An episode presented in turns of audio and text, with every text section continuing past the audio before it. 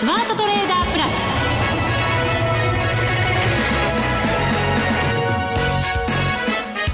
全国のリスナーの皆さん、こんにちは、内田まさみです。ここからの時間は The Smart Trader Plus をお送りしていきます。それではこの方にご登場いただきましょう。国際テクニカルアナリスト、福永博之さんです。こんにちは、よろしくお願いします。よろしくお願いいたします。お願いします。さて、今日は日経平均株価当円ななじゅうななせん高、はい、ろく連投一応そうですね、はい、わずかでしたけど、で, したでもね、ろく連投できるように相場が少しずつ温まってきたということになるんでしょうか。うそうですね、えーまあ、あの売買高は相変わらず少ないんですけども、うん、あの東証の主力株だけじゃなくて新興市場もね、はい、特にマザーズなんかは今日でなな、はち、うんね、すごい連投記録ですよね。そうですよね、下げたのもやっぱりちょっと大きかったんですけど、えー、ただ戻りもしっかりしているように見えるんですけれど、うん、そうですよね。で、あの、まあ、売買高をあの通常こう、ね、反発するときにはあの考慮してですね、えーえー、本格的な戻りかどうかというのを、まあ、見極めることが多いんですけど、えー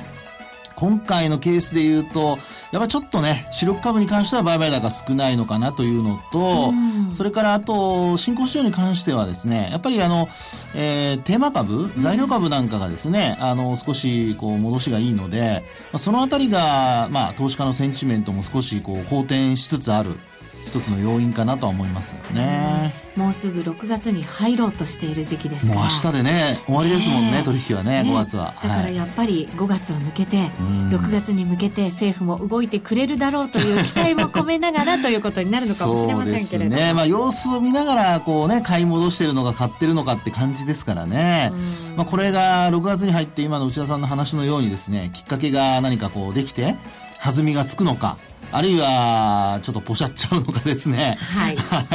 まあ、あのいずれにしても何か出るまではそんなに動きづらい、ね、大きくは動きづらい状況だと思いますから、うん、そこを皆さんあんまりこう無理せずに、はい、えーまあ、取引されるのがいいのかなと思いますけどね、はい、マザーズは今日でようか続伸、やっぱりようか続伸ですか、すごいですね、えー、はい、よかったです。続け続けと祈りながら、はいはい、番組進めていきたいと思います。この番組を盛り上げていただくのはリスナーの皆様です。プラスになるトレーダーになるために必要なテクニック、心構えなどを今日も身につけましょう。最後まで番組にお付き合いください。この番組はマネックス証券の提供でお送りします。スマ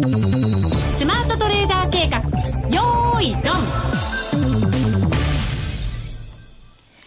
さあ、それではまずはこのコーナーでは今日のマーケットについて、また今後の見通しについて福永さんに解説していただきたいと思います。ろくがつ相場入り、はい、ということになるわけですが、そうですね、うん、まあ、あの株の場合には受け渡しベースというのがありますからね、まあ、そうなりますと実質的にはもうろくがつ相場入りということなので、はい、えー、ろくがつ相場にしては、まあ、あの悪い滑り出しではないですよね、うん、えー、で来週、まあ、実質的にあのろくがつにあの暦の上でも入ってで、まあ、そこで本格的な動きが出てくるかどうかというところなんだと思いますよね、はい、で、まあ、今月を振り返ってみるとやっぱりセルインメイということでだいぶ脅かされましたが、はい、えー、もうなんかいろんなところから本当にセルインメイはあるんだろうかとか、はい、その逆なんじゃないのとか、はい、でそんな話題ばっかりでしたね、ごがつって。本当そうですよね、うん、前半はちょっと脅かされて、で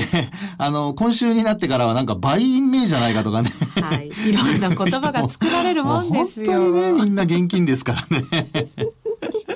はい、それもまた相場ということになりますけどね、まあまあそうですね、それがまたね相場の活気にもつながりますからね、えー、はい、で、あとはですね、まあ、あの、基本的に、えー、ろくがつ相場にこう入っていく、まあ、今の流れがもし続くんだとすれば、うん、あの、テクニカル的にはですね、一応、まあ、にひゃくにち移動平均線の上をキープしたりだとか、はい、あの、日経平均株価なんかもしてはいるんですよね。うん、ですから、まあ、今後、テクニカル的にその中、長期の移動平均線、にひゃくにち移動平均線を割り込むかどうかっていうのが、まあ、一つ、ろくがつに入ってからのポイントになるでしょうね。うん、で、なぜこのにひゃくにち移動平均線かというと、あのー、そうですね、えー、まあ、ちょうどいちねんまえ、えー、の営業日数で考えたときですよ。あの、カレンダーベースだといちねんまえっていうともうだいぶ近くなり、あの、なっちゃいますけどね。あの、にひゃくにちで言うとね。でもこれを営業日数で考えますと、まあ、あの、アベノミクスがスタートして、それから日銀の黒田総裁の、まあ、あの、異次元緩和があって、うん、えー、そしてそのごがつの暴落があってですね、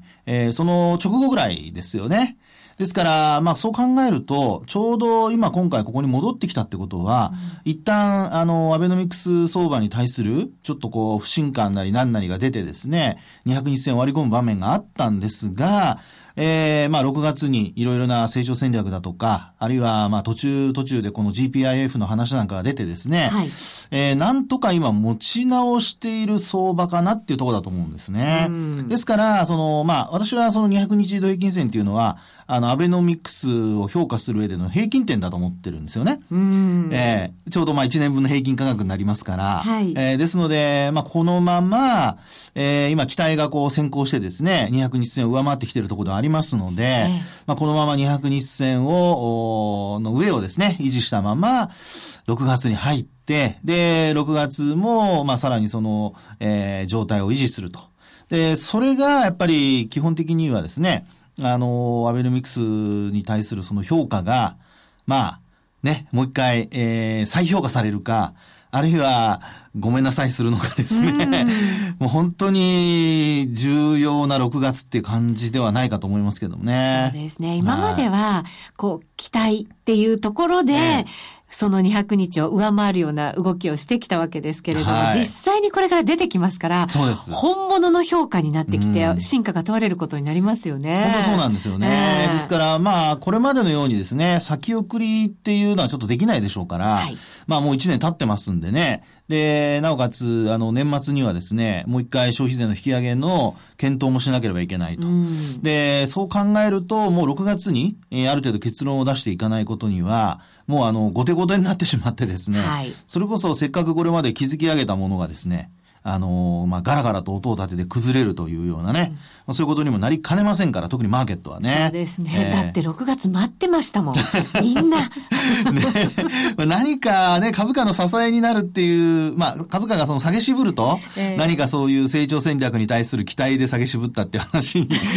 うしても皆さん持っていく、いきますもんね。はい。えー、で、もちろんそうなんですけどね、それがあるから、やはりその、売るに売れない、買うに買えないという状況だとは思うんですけども、まあ、あそうした中で、やっぱり株式市場に関しては、あの、ろくがつ、今度、あの、第一四半期が、はい、あの、ろくがつ末で終わりますから、まあ、ちょっと先の話までなりますけども、うんうん、そうすると、あの、これまで、えー、保守的な企業の決算発表が、こうね、続いたという話が、まあ、伝わってますけども、はい、まあ、そうした中で、第一四半期の進捗がどうなのかとかね、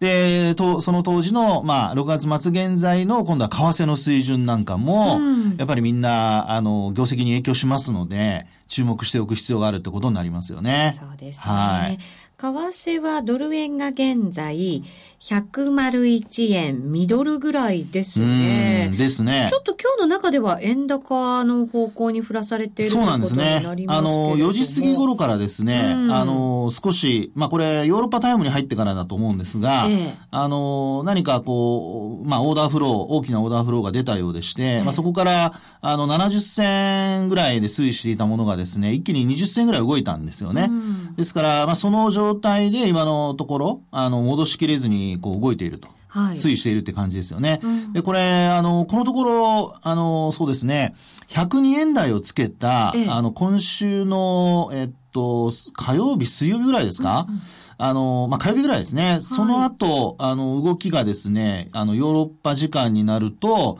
ちょっと売り物が多くなっているという要するに円高になっているというね、うん、ドルを売って円を買うというですね、はい、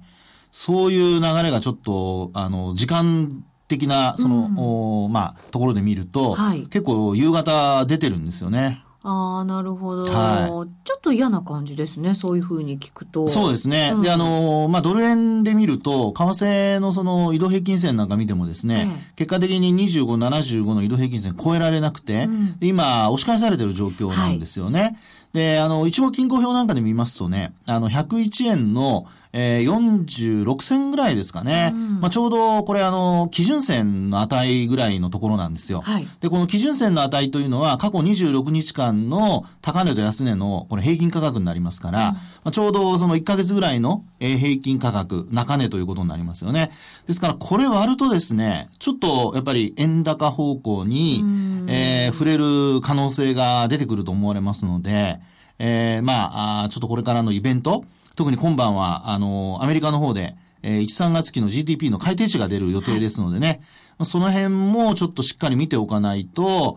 えー、まあ、結果が一応、あの、マイナス成長とも言われてるんですよね。まあ、これはあの、寒波の影響、大寒波の影響だということなんですけども、はい、まあ、あの、改定値自体は悪いという数値なんですが、あの、そういう予想なんですけども、えー、実際に、まあ、それほど悪くないっていう話になればね、あの、一旦はこう戻す可能性ありますけども、やっぱりって話になった時に、まあ、あの、今のマーケットの流れはちょっと円買いに傾いてますのでね。これ本当にまだレンジ内ではありますけど、はい、それでも上に戻る力というか、うん、それが非常に弱くなってきて、下に押される力の方が徐々に徐々に強くなってるなっていう感じは、うん、チャートからなんか感じますよね。はい、で、なおかつ、その、まあ、その背景にあるのが、やはりあのアメリカの長期金利の低下なんですよね。まあ、昨日もですね、あの、アメリカの長期金利低下してますし、まあ、このところ にてんろくパーセント 割った後もですね、あの、長期金利の推移というのが、非常に、はい、あの、まあ、良くない、良くないというか、まあ、低金利のままなんですよね。全然戻さない。はい、ですので、まあ、そうですね、あの、アメリカの株式市場にとっては、てあの金利も低くて、で、なおかつ、あの、株式市場に投資しやすい環境でしょうから、あの、ニューヨークダウなんかに、あるいはナスダックなんかにはいいと思うんですけども、まあ、ちょっと日本の投資家の立場からするとですね、まあ、円がちょっと買われて、円高になってるっていうのは、どうもちょっと居心地が悪いというとこですよね。うん、ろくがつになってすっきりしてくれるのかしてくれないのか。うーんね、まあ、あの、いずれにしましても、えー、すっきりするためには、やっぱりあの、なんか引っかかってる、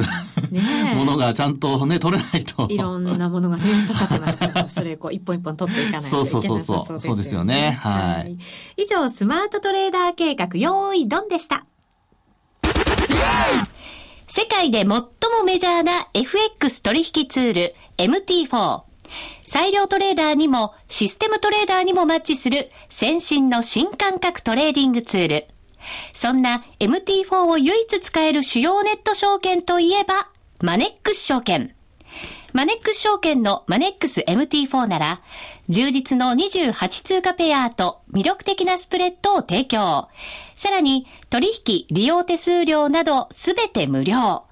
お客様のかかるコストはスプレッドのみ。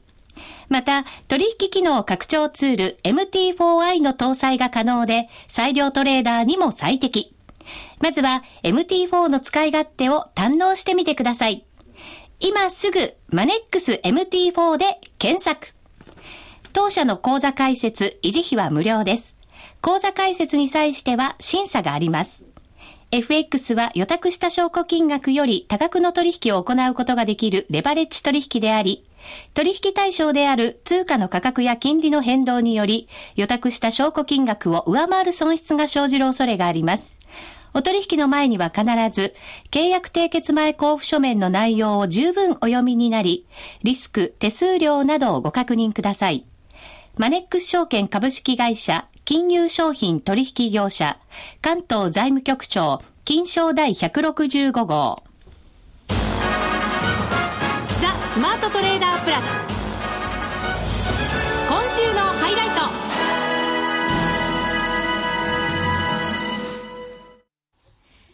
ザ・スマートトレーダープラス、今週のハイライトです。今日はですね、個人投資家の方にインタビューをさせていただきますが、はい、マリオさんという方なんです。スーパーはつかないですよね。スーパーマリオ。古いですか、ごめんなさい。ちょっと古いかもしれません。ちょっとだいぶ古いですね、ごめんなさい。まあ、はい、私もそんな世代ですので。そうです。はい。はい、えっ、ー、とですね、ザイ エフエックス なんかにも漫画を描かれていて、はい、ご存知の方も多いかもしれませんね。そうですね。あのね、はい、見られた方いらっしゃるかもしれないですね。はい。はい、もうお電話がつながってますので、はい、早速お話を伺っていきましょう。マリオさん。はい。こんにちは。こんにちは。よろしくお願いいたします。よろしくお願いします。マリオさん、リスクオンマリオくんってマリオさんが書かれたものなんですよね。あ、はい、そうです。はい。漫画の投資に関する漫画を書かれているということでいいんでしょうか。あ、そうですね。はい。うん。やっぱりご自身も投資をされているからこそ書ける漫画ですよね。そうですね。はい。うん。最初から エフエックス だったんですか。あ、いや、株が今年は最初でしたね。あ、最初は株だったんですね。はい。で、株を始めた当時に漫画も同時に始められたというふうに伺ってるんですが、ね、もともと漫画家になりたいとかっていうのもあったんですか？あ、いや、全然なかったんですけれども、えーあのまあ、どあの同級生に勧められまして、えーえー、それで書き始めたんですけど、うん、でもなかなかね、勧められただけじゃ普通書けませんからきっと上手だったんですよね。漫画家さんになるってのは大変だと思うんですけど、ね、マリオさんもともと絵がお好きだったんですか？あ、そうですね。あのただ授業中とかに、ええ、あの先生の似顔絵とか描いてそれクラス中に回されてたみたいなことを覚えてたんですよ、その同級生が。同級生がそれで面白か面白い絵描くって言って、うん、それあれ描いたらどうかなんて言ってめられまして、ええ、それで始めたんですけど。あ、なるほど、はい、あのマスリスクオンマリオくんの場合はだからご自身を主役にして書かれた漫画なんですね。あ、そうなんですよね、ね、はい、あの本のところに小心者なのにリスク許容度 ひゃくパーセント の男の物語というふうに書いてるんですけど、はい、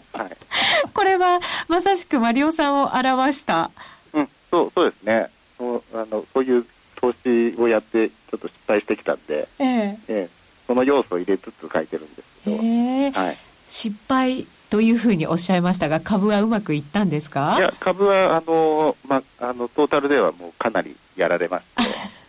てそうだったんですね、えーはい、えいつぐらいに株はやられたんですか？あのライブドアショック前に始めたんですよ、えー、ですごく調子のいい時で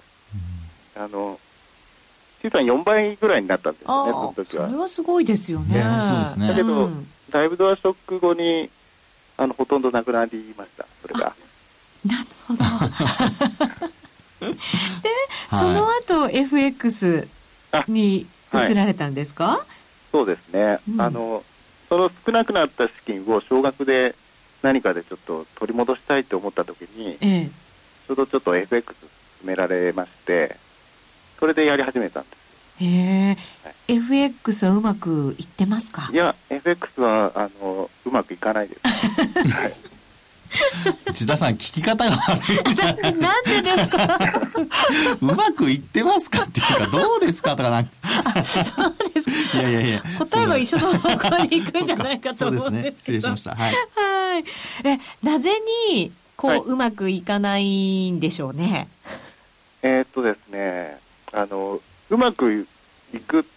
ですけど、ええ、あのそうですよね、はい、やっぱり聞き方が悪かったんですね私。うまくいくんですけど、はい、まあ、いちねんの中でいっかいぐらいなんかこう精神的におかしいって言ったらなんだけどこうメンタルがおかしい時がありまして、はい、そういう時にちょっと無理な取引をするとその今まで儲けたあの資金がその時に全部なくなってちゃうような取引になっちゃうんですよ。それって、はい、調子に乗っちゃうってことですか、もしかして。そうです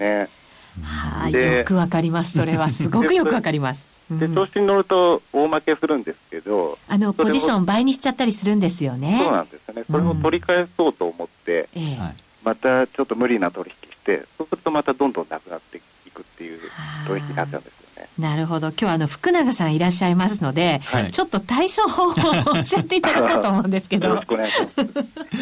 いや、あのーえー、今あのお話伺ってますとね、いろいろ投資経験も終わりですしね、はい、あの株も エフエックス もあとなんか他にもなんか投資をされているということでお伺いしてるんですけども、あ、不動産とかも、はい、やってますね、幅広いですよね。ね、ですからあの、まあね、その精神的にとお話ありましたけども、あの多分、えー、いろいろ成功すると、はい、あのやっぱ強気になっちゃうという、はい、ね、そういう多分あの、まあ、パターンになっちゃうってことですよね。はいはい、ねえ、であのまあ、そういう時一番いいのはですね、まあ、あのもちろんどなたにでもあのそういうことはあることなので、はい、えー、一番重要なことはやっぱルール決めをするっていうふうにね、まあ、よく言われますけども、はい、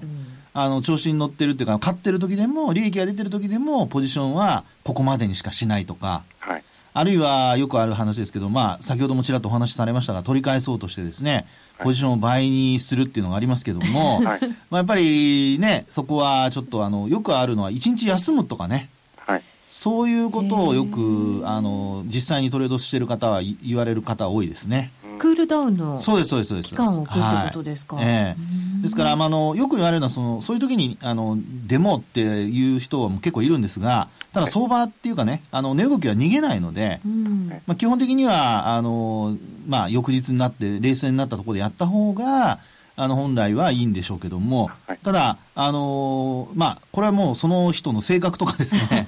あのいろんなことが影響してきますので、多分もうその辺のことはお分かりだと思いますからね、えー、だってもう百戦錬磨でだってあの漫画にもされてるってことは多分あの、まあ、よくあの牛で食べた後あの反数するとかって言うじゃないですか。食べてもう一回あの噛み直す噛み直す、はい、うんうん、で漫画にされるってことは多分ご自身のトレードも記録にだから残してるようなもんですよね、えー、きっとねだと思うんですけども、マリオさんいかがですか。そうですね、失敗したことをいちいち漫画にしてきたんで、えー、自分ではとてもよく分かってるんですけど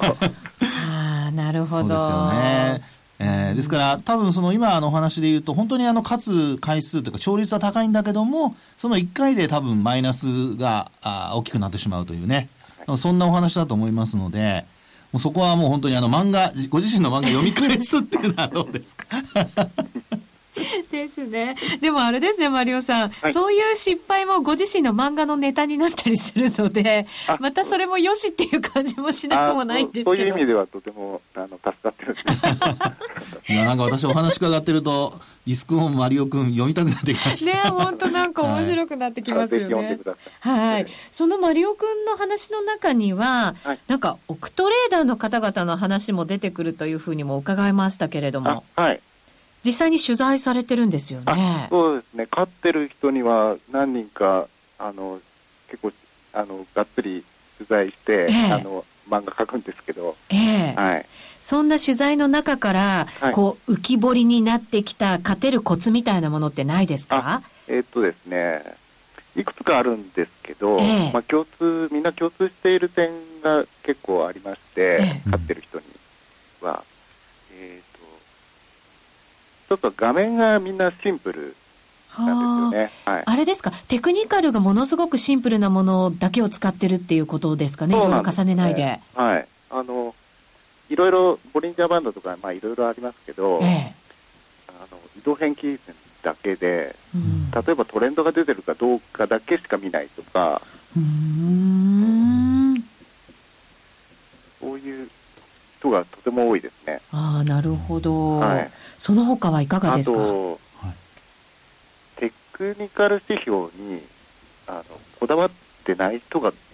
ても多いんですよ。はあ、どっちかというとポジションの入れ方の方が、ええ、あのこだわってる人がとても多かったですね。ポジションの入れ方、はい、うん、あの分割して入れていく人がねすごく多いんですよ。こう積み上げていくんですね。そうなんですよね、ええ、でその細かいポジションをあのなんか細かく決済していくみたいなやり方をする人がとても多いんですよね。へえ、なるほど。その他にもまだあるんですよね。 あ, あとあの、まあ、これあれなんですけど人にお教えたがらない多いあのおここまでは教えるんだけどその重要な一番あのここが聞きたいっていうところを教えてくれないですね。なるほどでなんで教えないかっていうと自分の首絞めることになるからっていうんですよ。あ、うん、まあそれはそうだなと、うん、思ったんですけど、確かに、うん、あとはいかがでしょう。あ, あとですね、あのやっぱり努力が半端な半端じゃないですね。努力、えー、トレードに対する、うーん、簡単にお金は稼げないってことですね。そうですね。あとあのやっぱ余計なところでトレードしないですよ、はい、待つ姿勢が大事だって実は先週トモラニさんにも教えていただいたんですよね。あ、そうです。うんうん、それやっぱり重要なんでしょうね。はあ、なるほど、はい、いつつポイントを伺いましたよ、はい、うん画面がシンプル、はい、あとはポジションの入れ方を、ね、作り方、はい、作り方、はい、そして人には教えたがらない努力、はいね、で余計なところでトレードはしないという、うんね、うーん今なんかマリオさん教えてもらってやってるトレード方法があるというふうに伺ったんですが、どんな方法なんですか？あ、えーとですね、レ, レンジなんレンジを狙うトレードの仕方なんですけど、ええ、なんか確実にレンジでありそうなところでしかトレードしないっていうのをちょっと教わりまして、あ一番単純かもしれませんよね、うん、そうですね本当なら、はいうんでまあ、とりあえず指標がないところとか、ええ、あとヨーロッパがそういう入ってくるとかの境目ではトレードしないとか、うんあの値動きが落ち着いてるところでトレードするっていうやり方を教わって、うん、それ今やってるところです。どうですか経過は？あのとても調子いいんですよ。うん調子いいんですけど、まあ、せめてもうにねんぐらいあの勝てないとちょっと自分を信用できないのでなるほど。じゃあこれからもちょっと試し続けてということになりますね。そうですね、はいうん、今後じゃあ漫画のネタになってくる可能性もありますので楽しみにしております、ねえーえー、ザイ エフエックス にはバナーも貼ってありますが、リスクオンマリオくん、これは去年の年末に発売されてるんですね。あそうですねあの、はいそうですはい、絶賛発売中でございますので、はい、ぜひリスナーの皆さんも読んでいただけると嬉しいなと思います。うんそうですねはい、マリオさんありがとうございました、はい。ありがとうございました。ありがとうございました。ね、ご自身のネタを漫画にしてくださっているという、うんいいですね、で親近感のある漫画になってそうですよね。ねそうですよね。はい、私も読んでみたいと思います、はい。続いてはこのコーナーです。みんなで参加、今週のミッション。さあそれではここからは終わりました エフエックス ダービーの上位いちいの方にいの方お二方のトレード結果を取り寄せましたので、福永さんに簡単に解説をいただきたいなと思います、はい、優勝されたのが松本ちいささんそしてにいだったのがハンプティダンプティさんです。はいえー、っとですねあのー、松本さんの場合はですねあの通貨ペア、はい、これが結構面白いですね。